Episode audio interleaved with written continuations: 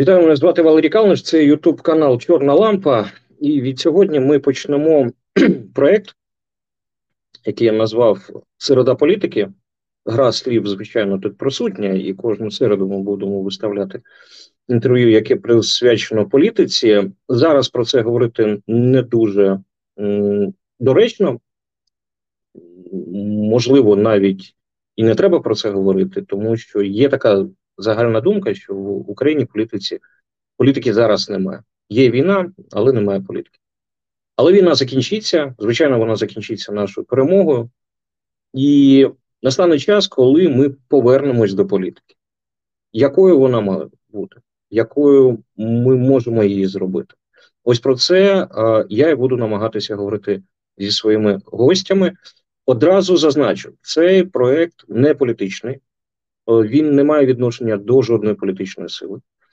Він не а, фінансується, спонсорується а, якимись політиками окремими або а, партіями. Це суто наша ініціатива. Ми просто хочемо поговорити про політику, якою вона має стати. І мій перший гість, я дуже задоволений, що саме він буде першим гостем. Це Максим Яковлев.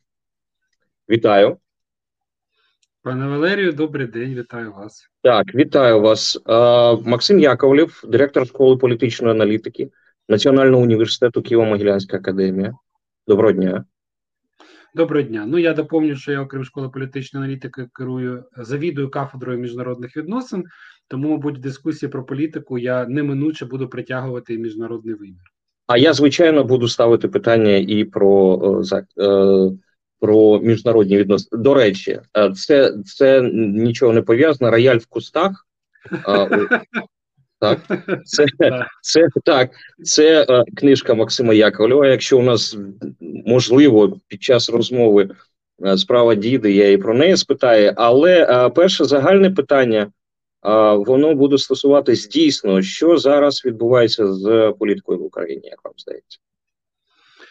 Е, перше, ми всі зацікавилися політикою, навіть ті, хто політикою не цікавилися. Це правда. З багатьма людьми, яких я вважаю інтелектуалами, завжди вважав, які займалися різними речима, які вважали до 24 лютого минулого року, що політика це така справа, якою мають займатися політологи, політтехнологи, і все. Ну а простому народу ходити голосувати, якщо вони є якісь подобання. Але в принципі краще це не в'язувати. Це якась окрема царина, яка існує для того, щоб можливо маніпулювати громадською свідомістю і так далі. Потім багато хто в Україні відкрив для себе феномен політичного. Це звучить так достатньо філософськи, хоча ми бачимо це в прикладній площині, тому що з'явився запит на е, політичну аналітику, яка доступна населенню, дискусії про якісь ідеологічні теми.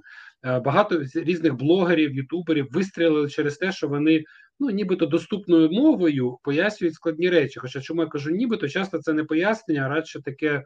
Е, люди, які є там дилетантами від суспільствознавства, ще більш дилетантським чином почали пояснювати дивні речі. Тобто, перша моя теза, люди відкрили для себе політику, почали нею цікавитися, хто, що, де. Я серйозно, от я про тільки протягом минулого тижня, чомусь, мабуть, до річниці оце, е, е, повномасштабного військового вторгнення отримав такий запит, які підручники з політології почитати. Моя проблема в тому, що я ніколи не викладав основи політичної науки, і я навіть не в курсі, що зараз на ринку підручників з політології є. Це для мене завдання на цей тиждень з'ясувати. Так? Ну тобто, першим почнемо з того, що дійсно люди почали відкривати для себе світ політичний, який цікавий. Е, Як я завжди казав, що треба йти голосувати, треба визначати своїм політичним вибором і так далі. Оце відкриття, воно відчутно в суспільстві. Знаєте, прям я не знаю, так е, от відчувається запит якийсь от на ці речі, але але говорять і е, під час ефірів багато хто говорить: ну зараз що політика не на часі, так що. А, Ну, дивіться, а, якою може бути політика а, ну, коли ми не бачимо засідання Верховної Ради, так ми не знаємо, що там відбувається, дізнаємось трохи постфактом. Ми не бачимо, як працює уряд, так там ніхто не проводить прес-конференції, можливо, це якісь там час від часу заяви. Єдиний прояв політики це е, щоденні е, звернення президента. Так як ми можемо зрозуміти, що політика зараз відбувається, що вона якимось чином проявляється, якщо ми не бачимо її якогось публічного прояву. Але з іншого боку, плани про там куди призначить Резнікова, яке міністерство, і хто буде наступним міністром оборони, обговорюють. Ну всі мається на увазі. Журналісти коментують політику. Е, Хто працює в офісі президента, чим там займається, хто чинний штатний радник, це теж частина політики. Тому що ну тут така класика жанру з політичної науки, на відміну від англійської, більшість мов не розрізняють між policy і politics. Так політика, як ем, е, мабуть, певна там боротьба за владу і так далі, вона в більшості суспільств є закритою штукою. В книжці, яку ви показали, моя про теорії змови, там є розділ про те, що якраз природа ну, певним чином прихована політики залишалася завжди такою. Знаєте чому? Тому що ми кажемо кабінет міністрів. Я покликаюся на дослідницю Неклюдової прізвище, яка пише: ну вона правильно пише кабінет міністрів з'явився саме тому, що при королі це було закрите приміщення, де люди закривались в кабінеті і там вирішували політику в розумінні, що з ким як робити. Оці практичні речі у вигляді полиси. Е, ну, Певною річчю, ну певною манером, певною, я не знаю, як зараз підібрати слово, це лишається до цього часу, тому що достеменно весь процес ухвалення рішень нам би хотілося бачити від початку до кінця. Ну це не завжди виходить. Це правда. Е, тому дивіться, до чого моя теза. Перше, я думаю, політику ми всі цікавимося активно. Я вже сказав, що зацікавленість ширша. Тому хто ця людина, чому він працює там, чому вона займається тим, кого призначили послом Болгарію? Ну пригадуйте, це теж полис як рішення яке ми все обговорюємо, як ну яка під які були підстави цього рішення, що де як, та або який список побажань собі написала якась податківця. Та ну тобто, що вона хоче собі купити, ми всі обговорюємо.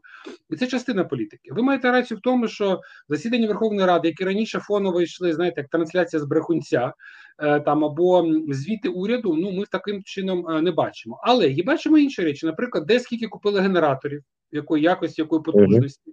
Політики стало більше на місцевому рівні. Я думаю, всі, хто живуть якісь ОСББ, так де ухвалюється рішення, який генератор купити, щоб принаймні забезпечити роботу ліфтів під час відключення електрики. Це теж політика, і вона нікуди не дівається. Те, що ви кажете, цілком справедливо, це вища політика, але навіть до неї дивіться, раз у раз виринає тема, чи піде Зеленський на другий термін після перемоги. Так що буде далі? Це теж тема спливає. Тому я, от пане Валерію, відповідь на ваше запитання, і так і ні. Рішеннями влади ми цікавимося. Рішеннями е, на місцевому рівні є питання, які стали ну, нагальними. Я повторюся, як, наприклад, якщо це е, об'єднання власників багатоповерхового будинку, то як купити генератор? І це теж політика, і це нікуди не ділося, навпаки, цього стало більше.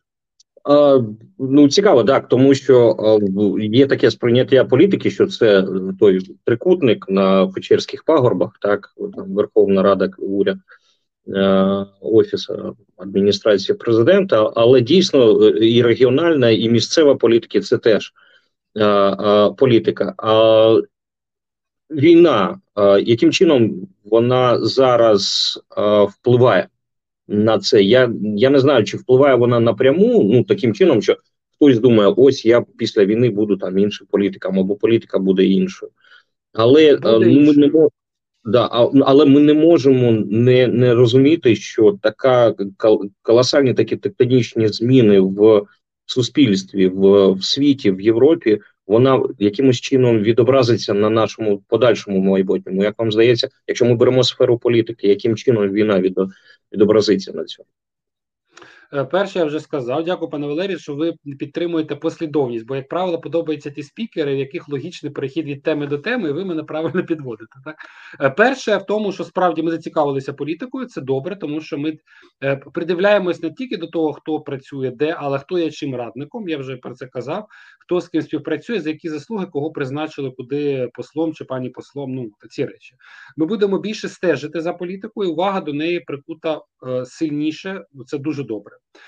тому що е, громадський контроль і в принципі зацікавленість населення в тому, що відбувається на Печерських пагорбах, в тому числі е, сприятиме, я думаю, е, кращій якості політики через те, що рішення будуть ухвалюватися справді з урахуванням не тільки думки громадян, думки експертів, в тому числі, от якось так. Я думаю, що це допоможе покращити якість.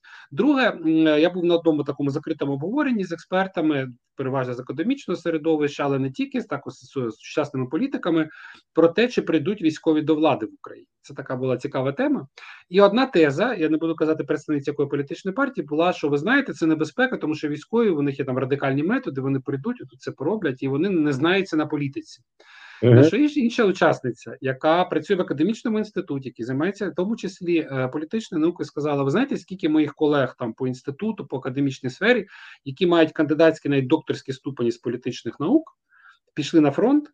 І коли вони, як військові, повернуться, це буде не тільки люди з військовим досвідом, але ще при тому ніхто в них не їх не позбавив кандидатського докторського ступеня з політичної -huh. науки. Тобто це буде інша якість. До чого я веду, що справді люди будуть менше толерувати неприйнятні для себе речі. Пригадуйте, до вторгнення нас всіх лякало, що якщо буде третій майдан, ну мається на увазі сучасну історію, якщо не брати революцію на гарніті, то він буде дуже там жорстокий. Я от до цього йду, що справді люди повернуться з досвідом, люди воювали за цю державу і захочуть державу е, іншої якості. Це позначиться тим, що після завершення війни нашої перемоги будуть повертатися люди за кордону, які побачили, як живуть інші країни, де ми вже зрозуміли, що наша бюрократія настільки погана. Всі, хто мають дії в телефоні, зрозуміли, що таке отримати в Німеччині чи Франції якусь довідку. Ну це порівняно з українським контекстом, це у них там не знаю минуле століття. Але вони бачили інші речі, як організовано, як функціонує суспільство там разом помножені ці речі. Люди, які воювали за державу, не будуть же толерувати там ну, то, там зловживання податківців. Оці, е, митниця це окрема тема, до якої ми знов там повернемось, колись я переконаний. Так і люди, які приїхали за кордон, захочуть тут відбудовувати нормальне життя. Це буде критична маса, яка не дозволить політиці бути такою, якою вона була раніше. Але до речі, я не відкидаю появу нових політичних партій. Цілком може бути переформатування якихось. Е, Нинішніх партій деякі партії просто відпадуть за ви знаєте, ну от я не ну, щоб не казати конкретно чиїми наших політиків, але навіть згадувати їх в контексті історії е, українського політичного контексту. Ну навіть не студенти, люди мого покоління вже кажуть, блін, там вже забудь, це пора цю людину списати. Дивіться, про, про це я обов'язково спитаю. До, до речі, ми ж в е, в Ютуб ефірі ми тут можемо все казати, все, що вважаємо за потрібним. Але а, ось я хотів би е, трохи акцентувати на от тих цінностях. Так зараз ми покладаємось на те, що дійсно люди з е, військовим досвідом, м, які поєднали під час війни там дехто свої там теоретичні знання з практикою, так вони побачили, е, що таке війна, е, що таке дружба, так що таке підтримка, що таке зрада, що таке ворог. Ми зараз покладаємось на них, в тому числі. Я е, вірю в це і я сподіваюся на це. Але давайте згадаємо приклади саме двох майданів. Ми теж думали, що ми прийшли новими, що у нас є суспільний і е, запит так на справедливість, на європейські цінності, на боротьбу з корупцією, але проходило півроку, і ті, не знаю, піонери, ті.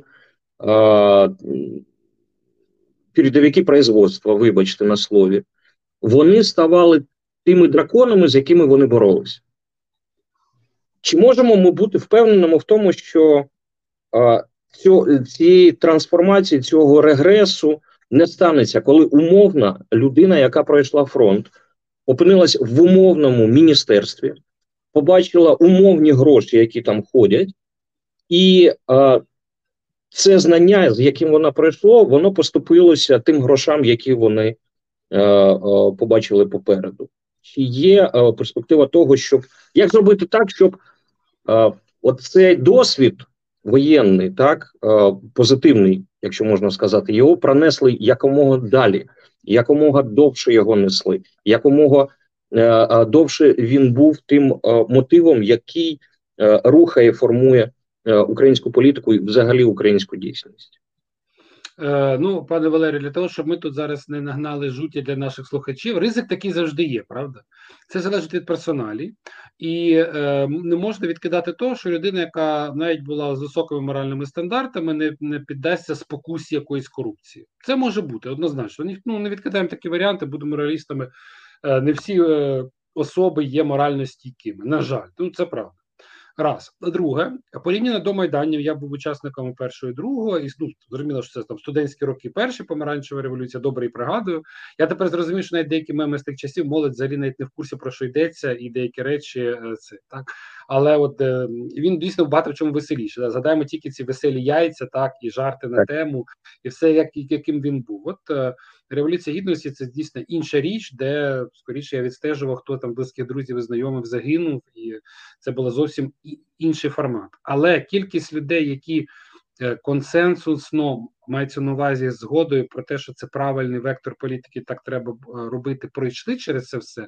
Їх незрівняна кількість тим, скільки людей зараз воюють і здобувають військовий досвід.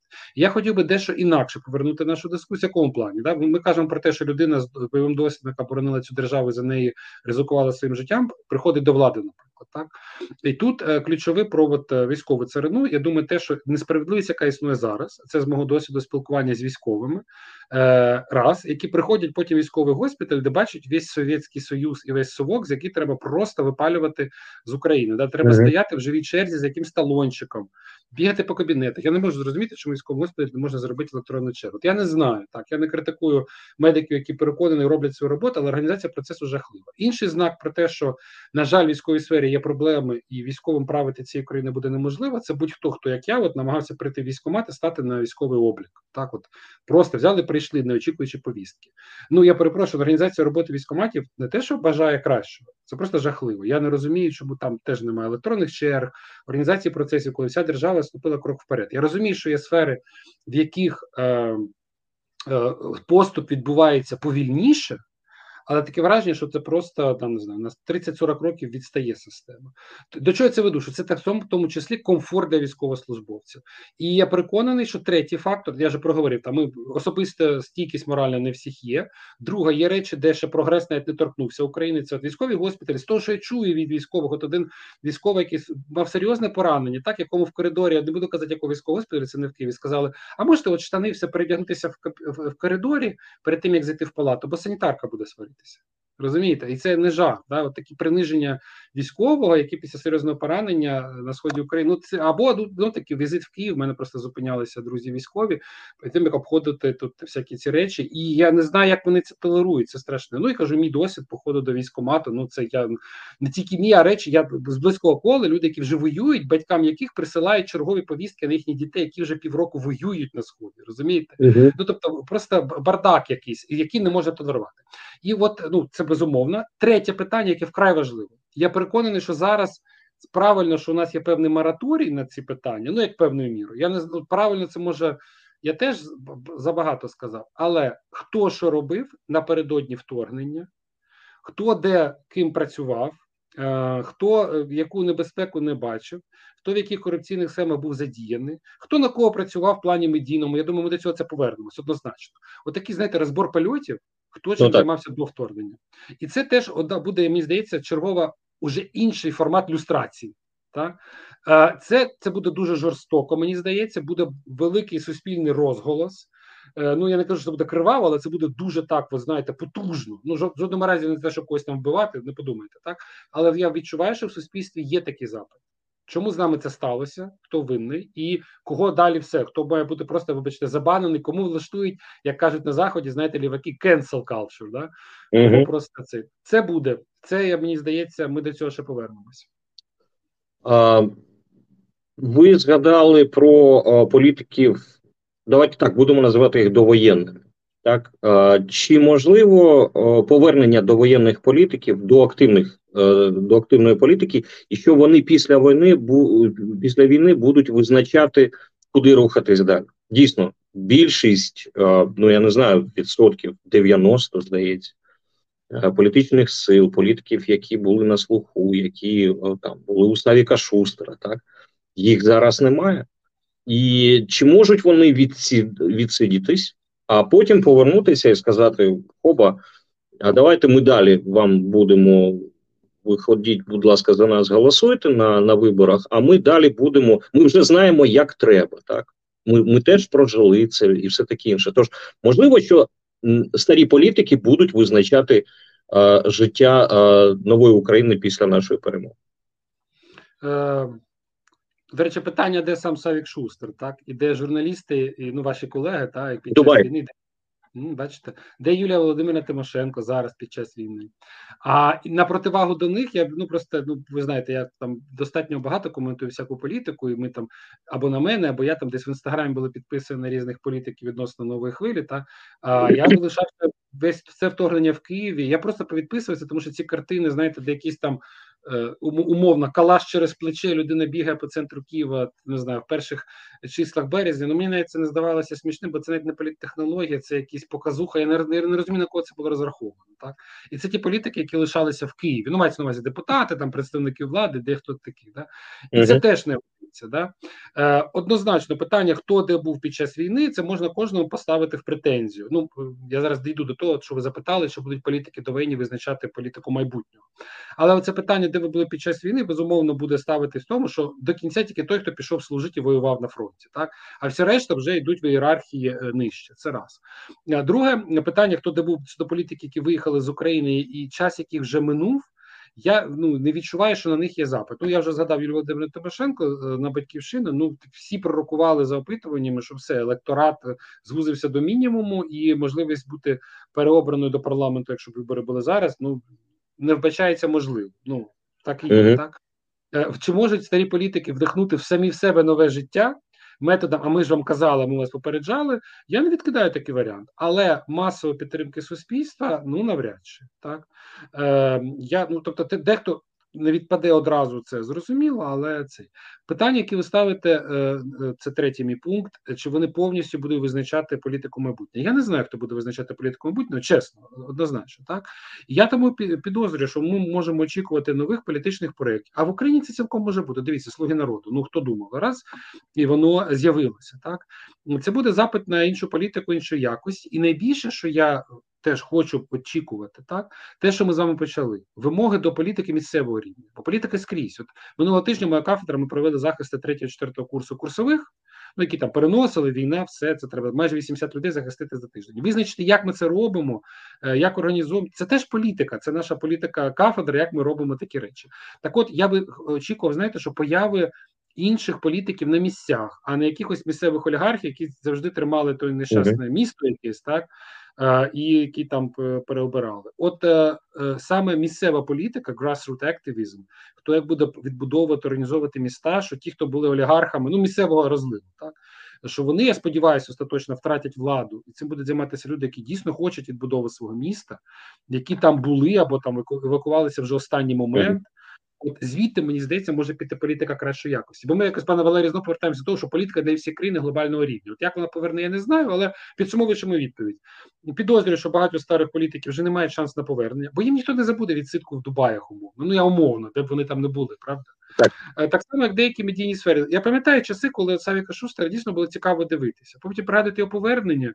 Ну, можливо, це моє покоління, дав мені 40 років. От мені вже стало і стиль, і жвавості немає, і е, ну хіба що за рівнем гостей, які ходять, ходили до нього на шоу. Так до чого я веду? Що запит на нове представлення політики. Як я воно? Дивіться, ми ми, е. за, ми зараз живемо в умовах, хочемо, ми артикулюємо це, не артикулюємо постмодерну. Так? Це взагалі по я я не хочу жити в цих умовах, відверто кажучи, так тому що е, е, заперечення об'єктивної реальності, заперечення знання, заперечення якихось е, е, загальнолюдських речей, е, заперечення того, що е, е, ну. Життя має бути підтвердженим якимось чином, там науковим чином, і все і все таке інше. І е, коли ми покладаємось на свавілля, на е, власну думку, на трактування, я маю свою думку, і все таке інше, воно ось цей постмодерн, так е, він же е, він же всюди, і він не може не позначатися на, скажімо, е, на політиці. Якщо ми загально смотримо, так Володимир Зеленський це, е, це дитя постмодерну, так. Коли кожен е, в наділяв його якостями такими, якими він бачив в ньому. Так, Володимир Олександрович Зеленський не був присутнім на там ток-шоу великих великої кількості. Так він був людиною, яку кожен сам собі придумав. Якщо ми подивимось на Путіна зараз, так це не в порівняння. Політика Путіна це постмодерн. Вони вигадують речі, вони трактують, як вони хочуть, вони наділяють якимось сенсом своїм війну, весь цей бред, там, ну починаючи від там, я не знаю, там насікомих, які камахи, які ми там вирощуємо, і закінчуючи ми е, там новими правилами співіснування в в Європі, і що Росія має право на якісь там сфери впливу. Це теж постмодерн. Ми заходимо, ми ми живемо в цьому. Як він е, буде далі нас, я не знаю, стимулювати, формувати, змінювати, що на, з нами далі буде в цьому напрямку. Е, пане Валерію, я сподіваюся, що ви сказали, Ютуб можемо робити що завгодно, тому я одразу пораджу дві книжки. Ну, зручно сидіти біля дома книжкової так. шафи, да, як у вас. Безумовно, про політику в розумінні моралі споживання. От я зараз гортаю книжки Спокуса ідеології, ідеологія в дії е, Тараса Лютого, мого дорогого колега Помогилянки, Е, знайомство, з якими взагалі пишаються, культура принадто спротиву mm-hmm. видавництва темпора. Прекрасна річ для того, щоб відчути цей ну в тому числі і смак, як ви кажете, постмодерну. Ну але частково сподіваюся, Тарас на мене не образиться. Другий момент, до речі, для розуміння витоку ідеології, таких складних речей, які ви кажете, це безумовно е, книжка е, з ідеології, яку просто щоб я не встав з камери. Е, книжка про ем, про е, е, глибинні, так би мовити, ідеології, та перепрошую, вони називаються плинні ідеології, де можна зрозуміти якраз суть і зміст самих ідеологій, як таких. Я пізніше, коли будемо говорити, подивлюсь, де на полиці, покажу.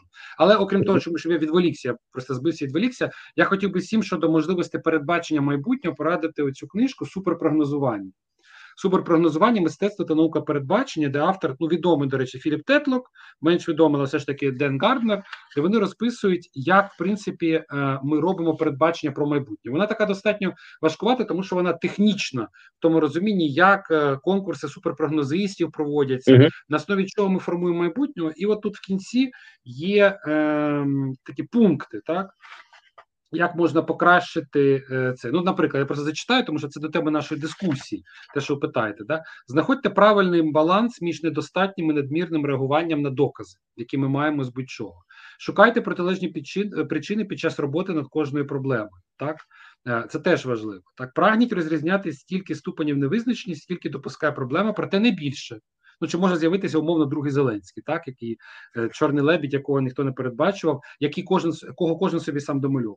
Знаходьте правильний баланс між недостатньою і надмірною впевненістю, що буде так, а не інакше. Ну тобто, всім раджу, хто цікавить, як думати про майбутнє, прикольна книжка. До вашого питання. Ми дійсно не знаємо, чи станеться чорний лебідь, бо основна їхня ідея вони не очікувані. Це безумовно.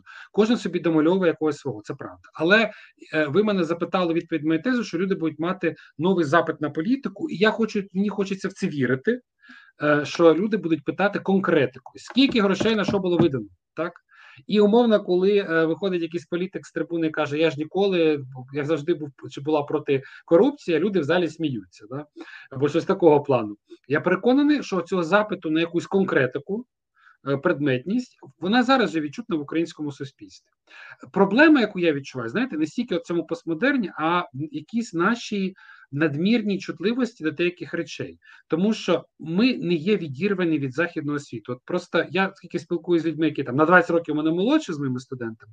Я відчуваю, що вони набагато більше і чутливіші до трендів лівацького. Ну я окей, щоб нікого не образити, хто сповідує лівий політичний спектр, до всякого cancel culture, так до поняття як там кібербулінг, які не всі у нас використовують. Це ми з вами якось до них так ставимо, що це десь дало. Ні, молодь е, вона більш рішуче готова когось закенселити, е, піти протестувати через те, що там десь е, хтось проявив патріархат, а хтось свою токсичну маскулінність, а десь не звернули увагу на надмірну чутливість людини і чимось образили, щоб ми з вами навіть не звернули увагу і не подумали, що це образа. Цього буде більше, тому що ці тренди є. Вони критикуються однозначно правими і консерваторами, е, але молодь буде задавати тренди. Тому скоро ми теж почуємо, давайте когось закенселимо в цьому розумінні. Це буде тренд. Ну перепрошую, ми з вами Валерій не, не молодшуємо, да, а молодь okay. Ну, доросліша і несе свої тренди. Ось е, скоріше з постмодерну не тільки що хто кожен собі вигадає, а оця, ну знаєте, як кажуть, повісточка, да? Ну щоб теж не ну, до речі, про, про повісточку, да, про повісточку, ну ви книжки показали, і я покажу. Ну так, це е, оці цинічні критичні теорії. Це в нашому форматі воно за, зараз вийшло. Це саме про цю про, про ту повісточку. У американців вона там трохи зараз, е, е, як то кажуть, ми стоїмо на початках, а американці вже можуть ну не те, що жартувати з білих мужиків, так але вони можуть як мінімум про про це поговорити і не думати про те, що їх там виженуть з, з якихось вузів, де вони викладають. Добре, в мене якщо дозволю собі, так. пане Валерію, критику на цю книгу. Ну щоб не звучало, я її ще не прочитав, я чесно скажу. Але з того, що дивився з професійних філософів, думку, яку я думку, яких я поважаю, я зараз не буду їх цитувати безпосередньо, тому що я маю сам ознайомитися з книжкою. Я не настільки філософ. Так угу. що в книжці переплутано феномен постмодерну, постмодернізм як явище. Е, з того, що я Потім, що там дехто, кого автори називають структуралістами, постструктуралістами, насправді іншою частиною спільноти такими не вважаються. Ну тобто, помилки в фактажовому приписуванні комусь чогось. Там так? там є до речі, там є пояснення з е, постмодерну і постмодернізму. А вони не те, що їх плутають, вони їх свідомо поєднують. Так, ну це це, це, це для книжки. Так там там є е, буквально на на, на початках е, пояснення, чому це відбувається, але це вже для тих, хто прочитає, е, е, буде читати ці книжки. І до речі, я дуже радий, що ми е, комусь е, показали книжки, які треба читати. Тож е, в мене ще декілька питань буде. Ну, по-перше, як вам здається, якщо ми вже згадали про, про захід. Захід нам допомагає нам. Захід нас дотує. Скоріш за все, е, ми будемо ще після війни дотаційною державою. І не можна собі уявити, що це все просто якась благодійність, так? І що це тільки е, е, бажання захистити західний світ. Нам, мені здається, ще виставлять е, якийсь чек за все це не не в грошах. Не в грошах. Гроші там ми будемо повертати. А як вам здається, чи готові ми будемо делегувати якісь наші національні особливості законодавства а, до західного світу? Так і наші вороги говорять про те, що ми там підконтрольні. Е, Сполученим Штатам, масонам, кому завгодно, так. Е, але як вам здається, наші відносини з Заходом, як вони далі будуть розвиватися? Тому що якщо ми пригадаємо оту показову боротьбу з корупцією, яку ми там бачили два-три тижні е, тому, мені здається, там наші західні партнери відіграли якусь значну роль, щоб це відбулося. І я сподіваюся, пане Валерію, що їм не буде скучно займатися цими надалі, аж mm-hmm. допоки українське суспільство не буде видресовано настільки, що нам це стане непотрібним. Ну але перше, ну однозначно, як автор книжки про теорії змови, яку ви показали, яка тут за мною на правах реклами стоїть, однозначно там почати всьому руку рептилоїдів, масонів, там ще когось. Це до речі, знаєте, я так просто пожартуючи, скажу до зовнішнього впливу. На початку, якщо вже почали читати, там тест на знання конспірології, це однозначно маркер віку читача книжки. Е, чи може людина продовжити фрази? Якщо в крані нема води, значить випили. Ну, звичайно. І, так нам з звичайно. Я не здогадувався, що якщо це студенти навіть там майстерських програм, ну тобто я серйозно не в курсі, хто це кажуть, а ми гуглили. Ми не ми думали, хто це крот може перегризти труби. Да? Я то думав, що всі в курсі про кого. Ну, бо зрозуміло, що класика жанру це всякі сіаністські змови. Да? Е, бо там друге питання. Але от молодь не може закінчити цю фразу, бо вони цю фразу не чули навіть. Це раз. Ну, Про зовнішні впливи. Однозначно, люди, які розподіляють кошти. Е, я був е, ну, я брав участь в цій Луганській конференції в Лугану минулого року. Е, де дійсно це питання обговорювали, що Україна веде процес, але ті, хто дають гроші, певно, що їм цікаво, що гроші не розворовували, це якась така банальщина. Е, вплив на нашу політику е, це теж ну як контролюється, як розподіляються кошти. Треба розуміти, що Україна, я завжди казав, от навіть пригадуйте перед вторгненням, особливо кінець поза вже минулого року. Блін, до нас в Київ тупо на поклон всі їздять, і це вони роблять не з любові до України, а для, того, щоб заробити собі якісь політичні дивіденди. На що я завжди казав, так а що нам шкода? Хай у них свої мотиви. Хай вони підтримують. Бо гара, це так функціонує політика, це правильно. Тепер момент про е, що від нас захочуть у відповідь. Е, я минулого тижня давав два інтерв'ю якраз німецькомовним змі. Е, вживу в Києві записував для австрійського радіо, і по телефону пряме включка для Deutschlandfunk, це найбільше радіо німецьке, ну мовно державне, публічне, да, мовець. От і от з цих розмов це моє загальне враження. Да?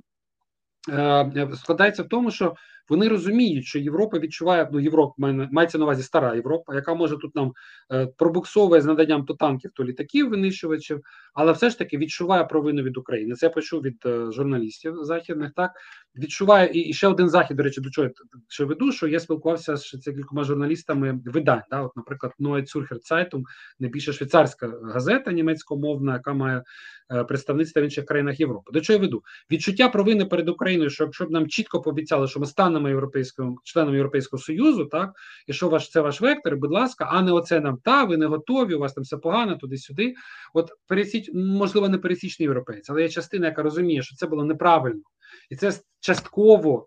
Стало, ну якщо не причиною, частково додало до російської впевненості, що на Україну треба нападати і казати, що вас європейці не хочуть, а ми та от братською любов'ю зараз задушимо. Да?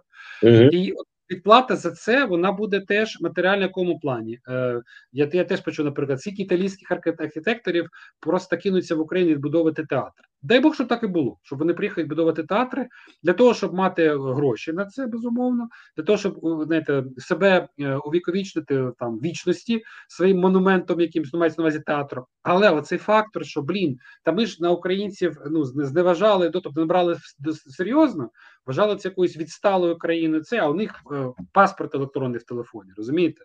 Тобто ми недооцінювали, ми не цей. Оце ле ну, Валерію. Я думаю, я не знаю, як вам мені теж. От інколи для того, щоб позбутися почуття провини, хочеться щось зробити. Це теж мотивує до Да? І це буде так. Момент контролю. Е, плюс ну, всі, хто писали, така класична тема вплив Європейського Союзу методом євроінтеграції на трансформацію України, які потім приєднувалися до Європейського Союзу. Ну що вони щось по ну давайте так, по-хорошому. Да, це зов... ну ніхто не заперечує, що це зовнішній вплив. Дивіться, як втіхаря е, Хорватія стала членом Європейського Союзу а потім поступово цього року, з цього року, так, хоча туди там тим самим болгар не пустили то умовно в шенгенську зону, так а там Шенген і євро, і будь ласка, спокійно цей. Я переконаний, що католицизм впливає, да, і хорвати відрізняються від сербів, боснійців і так далі, але це один той самий етнокультурний регіон в цілому. Так mm-hmm. я зараз щоб мене потім цей, але ж вони спромоглися. і Багато в чому це вплив Європейського Союзу, який висуває достатньо сурові вимоги, і країни трансформуються і вони вступають в цю структуру. Тут я ну я б не став цього робити. Хтось нам каже, хто у нас має сидіти в судах. Ну, якщо у нас існує якась там кругова порука, не всіх суд, є серед суддівства хороші і чесні люди, ніхто не заперечує. Але для того, щоб зламати саму порочну систему, ну можливо, потрібен зовнішній вплив. Чому ні? Пане Максим, зламати, що я почув, що ви сказали, зламати, дресирувати це все ж таки а, елемент а, незгоди. Ну, мається в увазі зараз. Я сформулюю так: а, на це потрібно якесь обговорення, референдуми, згода суспільне.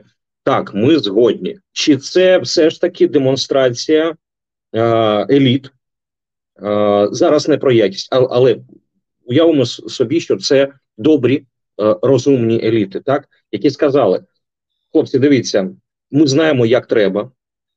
Нам не треба ваша згода, це до народу, але ви маєте просто нам повірити. Так? А, а, Чи потрібні ці дискусії, чи а, треба прийти, і а, е, люди, які наділені владою, вони просто зроблять те, що мають зробити, і на це згоди не потрібно. Чи потрібно обговорення а, кращого майбутнього, чи просто треба довіритись тим, у кого в руках влада? Е, пане Валерію, знаєте, прошу вас не ображатися, бо маю виправити вас в одній важливій е, штуці, да, ну річ чи як. Е, але знову таки прошу не ображатися. Мені здається, ви робите дуже небезпечну небезпечну підміну понять. Референдум не є обговоренням суспільним. Угу. Це затвердженням відкидання або невідкидання суспільством певної там курсу держави. Так? Обговорення це те, що має нормально передувати референдум, має бути добре добре підготовлене. Ну, контрастні приклади просто такі. Хрестоматийні це Швейцарія, де голосують з будь-якого приводу, просто, але там голосують з будь-якого приводу на місцевому рівні. Так ви знаєте, що в Швейцарії ви не можете, якщо ви там в селі маєте хату, ви хочете зробити плюс одне вікно на вулицю. Ви не можете це просто зробити. маєте позначити, де буде вікно, і чекати на реакцію ваших сусідів і тих, хто проходить uh-huh. маєте право там зробити вікно. Ну або інший контраст. Наприклад, Німеччина, яка після другої війни не мала жодного всенаціонального референдуму. Жодного, так тому що це не обговорення. Раз Е, наша влада, і це, до речі, те, що посилив е, Зеленський президент чинний, це реагування на різні опитування громадської думки. Що популярно, що не популярно. У нас є серйозно ну, що, що от опитування громадської думки в Україні стоїть на дуже потужних. Є у нас організації, які добре це проводять, і ці заміри вони постійно е, влада на це зараз реагує. Ну до речі, до цього теж тому це друге питання. Що робить еліта з суспільством? Наведу приклад абсолютно нещодавно політичної теорії, як мені пояснювали колеги Скандинавії. Як ви знаєте, я ну, дві скандинавські мови знаю добре, трохи намагаюся для себе вчити фінську, от менше з тим. Вступ е, Фінляндії і Швеції до е, НАТО. Так? Те, що розповідають мені про фінський контекст, що запит суспільства пересічних громадян на те, що це треба, йшов навіть в розріз з тими ну, умовними соціалістами, так uh-huh. тими, хто не зовсім балотує. Тобто суспільний тиск на еліти був такий, що окей, ми вступаємо. Але щоб не робити це самі, значить, політична еліта при владі Фіни сусідам шведам які обидві країни мали статус нейтралітету, але зовсім з інших історичних передумов. Тобто зовсім інші передумов. А в Швеції ситуація пішла навпаки. Фінські еліти ну, майже переконали шведські, що нам треба. Давайте вже, якщо в НАТО, то разом.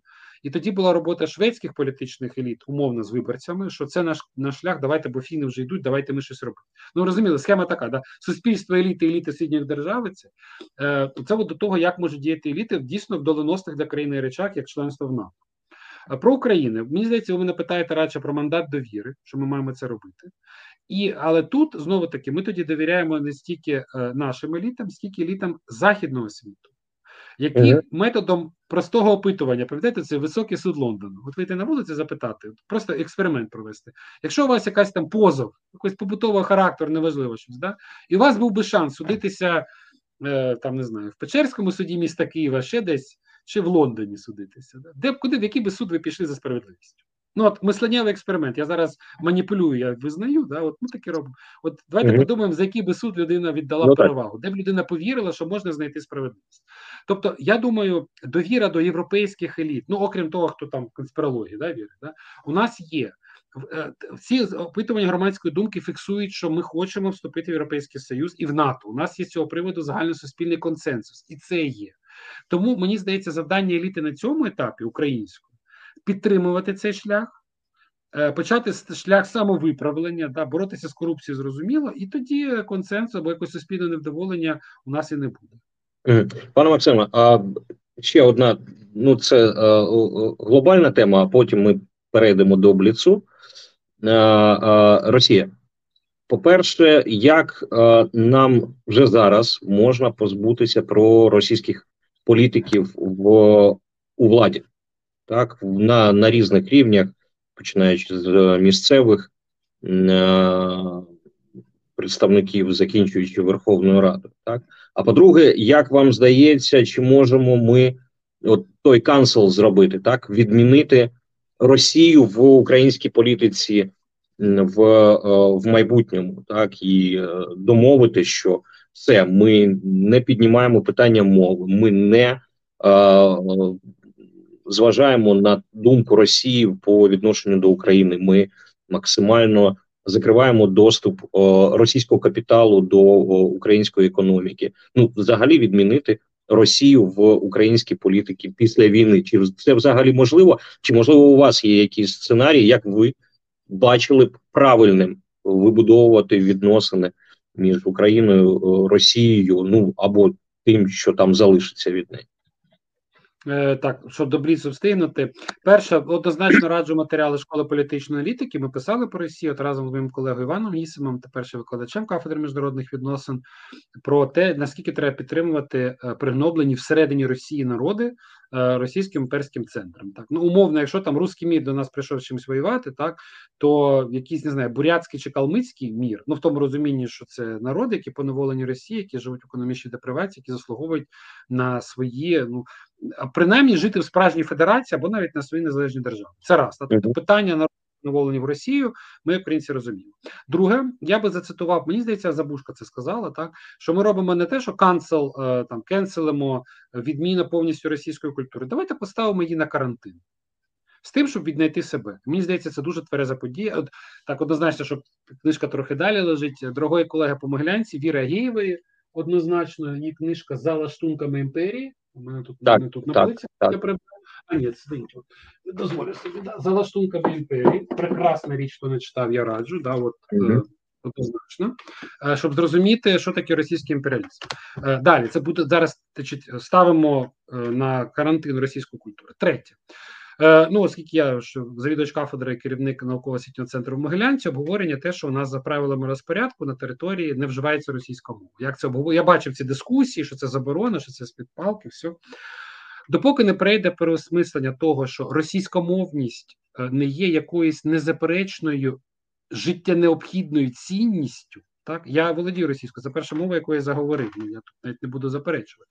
Але роз, якщо у нас знаєте, російськомовність сприймається якась свята цінність, яку треба боронити, захищати в цій державі, замість того, щоб пропагувати те, що знання українською і поширення контенту, створення, як ми з вами зараз робимо, насправді створимо контент українською мовою, так на цікаві важливі речі.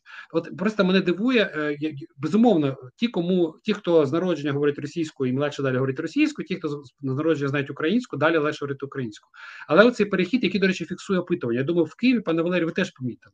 Опитування фіксують, що 14% в Києві заявили, що повністю перейшли на українську. Це відчутно в публічному просторі. От я в Києві живу з 99-го року, це відчутно. Так по всій Україні ми фіксуємо. Ми теж замовляли ці опитування. Це 6-7%. Ну тут треба зважати, що це в середньому, тому що були регіони, де люди як говорили українською, так і говорять. Так це другий теж важливий пункт, що буде з Росії. І третє, все ж таки, от четверте, вже перепрошую. Ну знов таки, користуючись нагоди перед бліцем, да, якщо дійдете до розділу, де я пишу про найважливішу річ, мені здається, що навіть до вторгнення ставлення до Росії визначалося великою мірою, якщо брати факторний аналіз, ставлення uh-huh. до радянського минулого. Тут я пишу про ці дивні російські секти некрокомуністів або сидітелі живого СССР. Я пишу про ці секти, як вони там виясняються. Да? Осмислення радянського минулого, тут, яке в Україні теж має відбутися. Я не розумію деяких українських інтелектуалів, ну яких окей, переважно російськомовних, які кажуть, так погано, що розмовляти про Росію як про імперію, про радянський союз, про імперію. Вони ж у нас заводи будували. Так і у нас в кожному обласному центрі були якісь спілки культури. Так тому не можна дивитись на радянський союз через лівацьку призму американців, умовно, що це імперія. Ні, це неправда. Я вважаю, Україна зараз бореться саме з імперією і з російським неоімперіалізмом в першу чергу. Тому критичне осмислення радянського минулого, розуміння, що в Україні заборонялося, що там зникало, що винищує, це дуже важливо. І от підсумовуючи ці речі, коли в Україні буде розуміння, що ну є російськомовні люди, які ну я думаю, що вони там плавний перехід на українську буде відбуватися. Так і російськомовність це не якоюсь життєстверджувальною цінністю. Так людина може вивчити мову, якщо знає російську, це все ж таки не китайську і не естонську вчити. Треба переосмислити радянське минуле в плані критичного переосмислення. Безумовно, що імперія будувала заводи е, і так далі на території, на тих територіях, які собі підкорили, які заселяли етнічними росіянами. Так а щодо політики, які ви запитали, мені здається, для багатьох з них вже повернення немає. Ну, ми ж, якщо ми кажемо про ОПЗЖ, так. Про це ні, можливо, цей господи, Медведчук, що там? Я ж теж дивився, да? Йому гроші виділять на якийсь черговий проект, він їх успішно розпіляє, да? То ну, ну дивіться, цього... а, це це дуже добре. До речі, а, що у нас зараз це російський наратив. Ну як мінімум, в в цій бесіді він вже а, сприймається як жарт. Так ми хі-хі-ха-ха можемо собі дозволити, але є люди, на яких і це показали там події там 14-го року. Максим, ви ж з Донецьку. Ну, так? Що я, будуть залишатися люди, і ви їх знаєте краще, ніж я, які будуть думати все одно там про Путіна, про про, про цей русський мір. Курва, їх їх можливо буде становитись менше, але якщо подивитись на там після 2014 року, коли а, люди голосували там на місцевих а, виборах, вони курва вибирали тих самих представників того руського міра. І це не змінювалось там не війна. Я я розумію, що зараз ситуація інша, але за, залишаються ці ждуни. що ми з ними маємо робити? Звичайно, не в фізичному плані, але як сказати, ну окей, хай в нас буде, я не знаю, там 5, 7, 10 відсотків тих, хто е, поділяє е, російські погляди, як, наприклад, там в тому самому Ізраїлі є там е, арабська е, е партія в, в, Кнесеті, так яка е, мусульманська. Добре, ми по такому шляху маємо йти, чи, чи як, як вам здається? Е, Я думаю, тут перше, да. Я справді закінчив школу в місті Донецьк. Да, в 99-му році поступив в Київ ще до того, як тут був тренд напливу Донецьких. Да, я живу тут. І я з вами погоджуюся, що я теж наостанок, мабуть, одну з класичних підходів до ідеології, яка мені дуже подобається авторства Майкла Фрідена, ідеології політична теорія. І в його визначенні ідеології там є такий компонент, що це ну компонент ідеології це ті думками, про кого ми зайняті.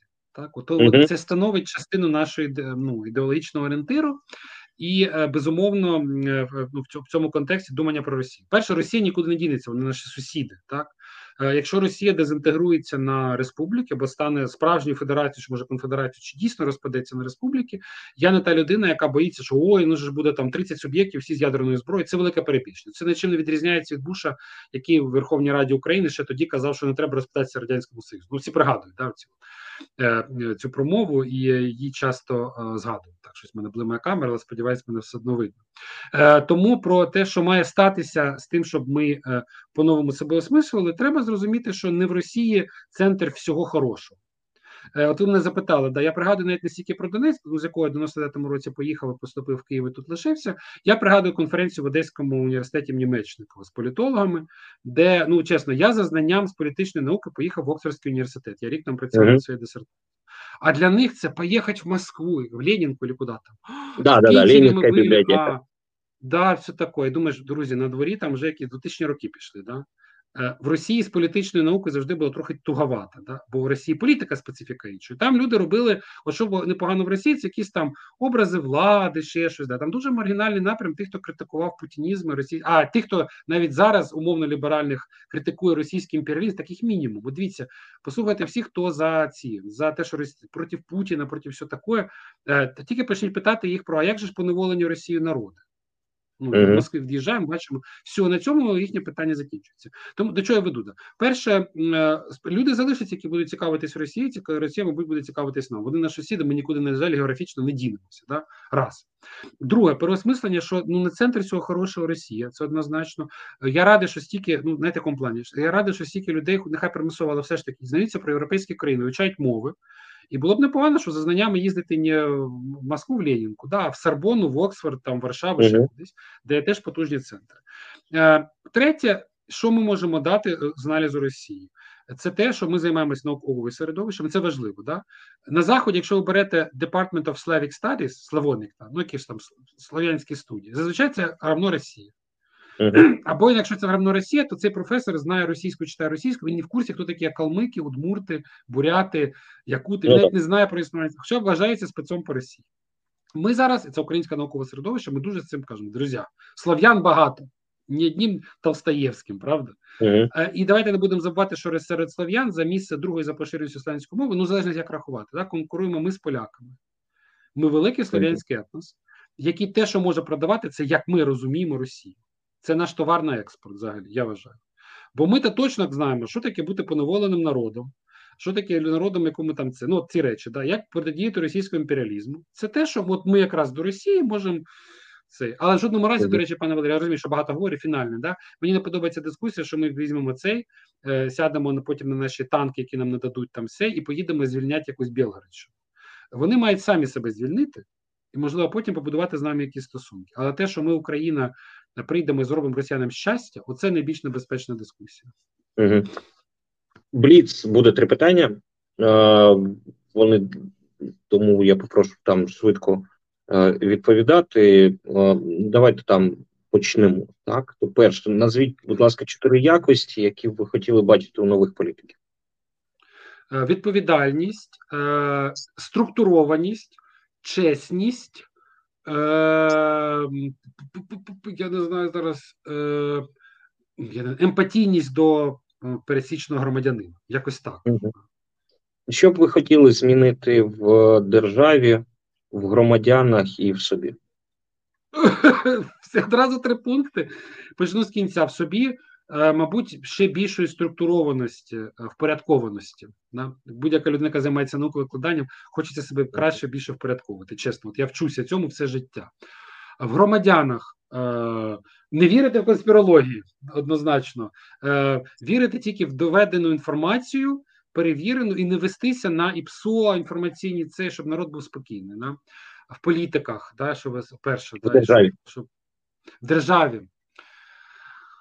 Ой, е, фух. Е, ви знаєте, мабуть, пере, змінити бюрократію. цілому. Ми і так правильно йдемо шляхом, але нам багато що йти. Мабуть, е, вдосконалити і змінити систему бюрократії, документоводства, от в ці речі, мабуть, да. І останнє питання: як ви наближаєте українську перемогу? Е, Я переконаний, що міг робити більше. Вже сказав, що ходив військомат ставати на облік. Е, я вважаю, що як будь-хто в моїй ситуації, коли ми там завідуємо кафедрою, ми вчимо студентами. Е, я вважаю те, що я залишився в Києві. Я не став шукати шляхів, хоча пропонували по науковому середовищу там і так далі. Виїхати з України. Все я весь час в Києві я лишився тут. Тим, що я організовую, проводжу діяльність цілої кафедри з нашими студентами, йдемо навчання. Ну стало, щоб ДД, колеги, особливо жінки з дітьми за кордоном. Більше ще половина кафедри ми в Києві. Ми працюємо. Я вважаю, що я роблю те саме, як роблять багато інших. Я навіть фізично ходжу на роботу з дому працюємо.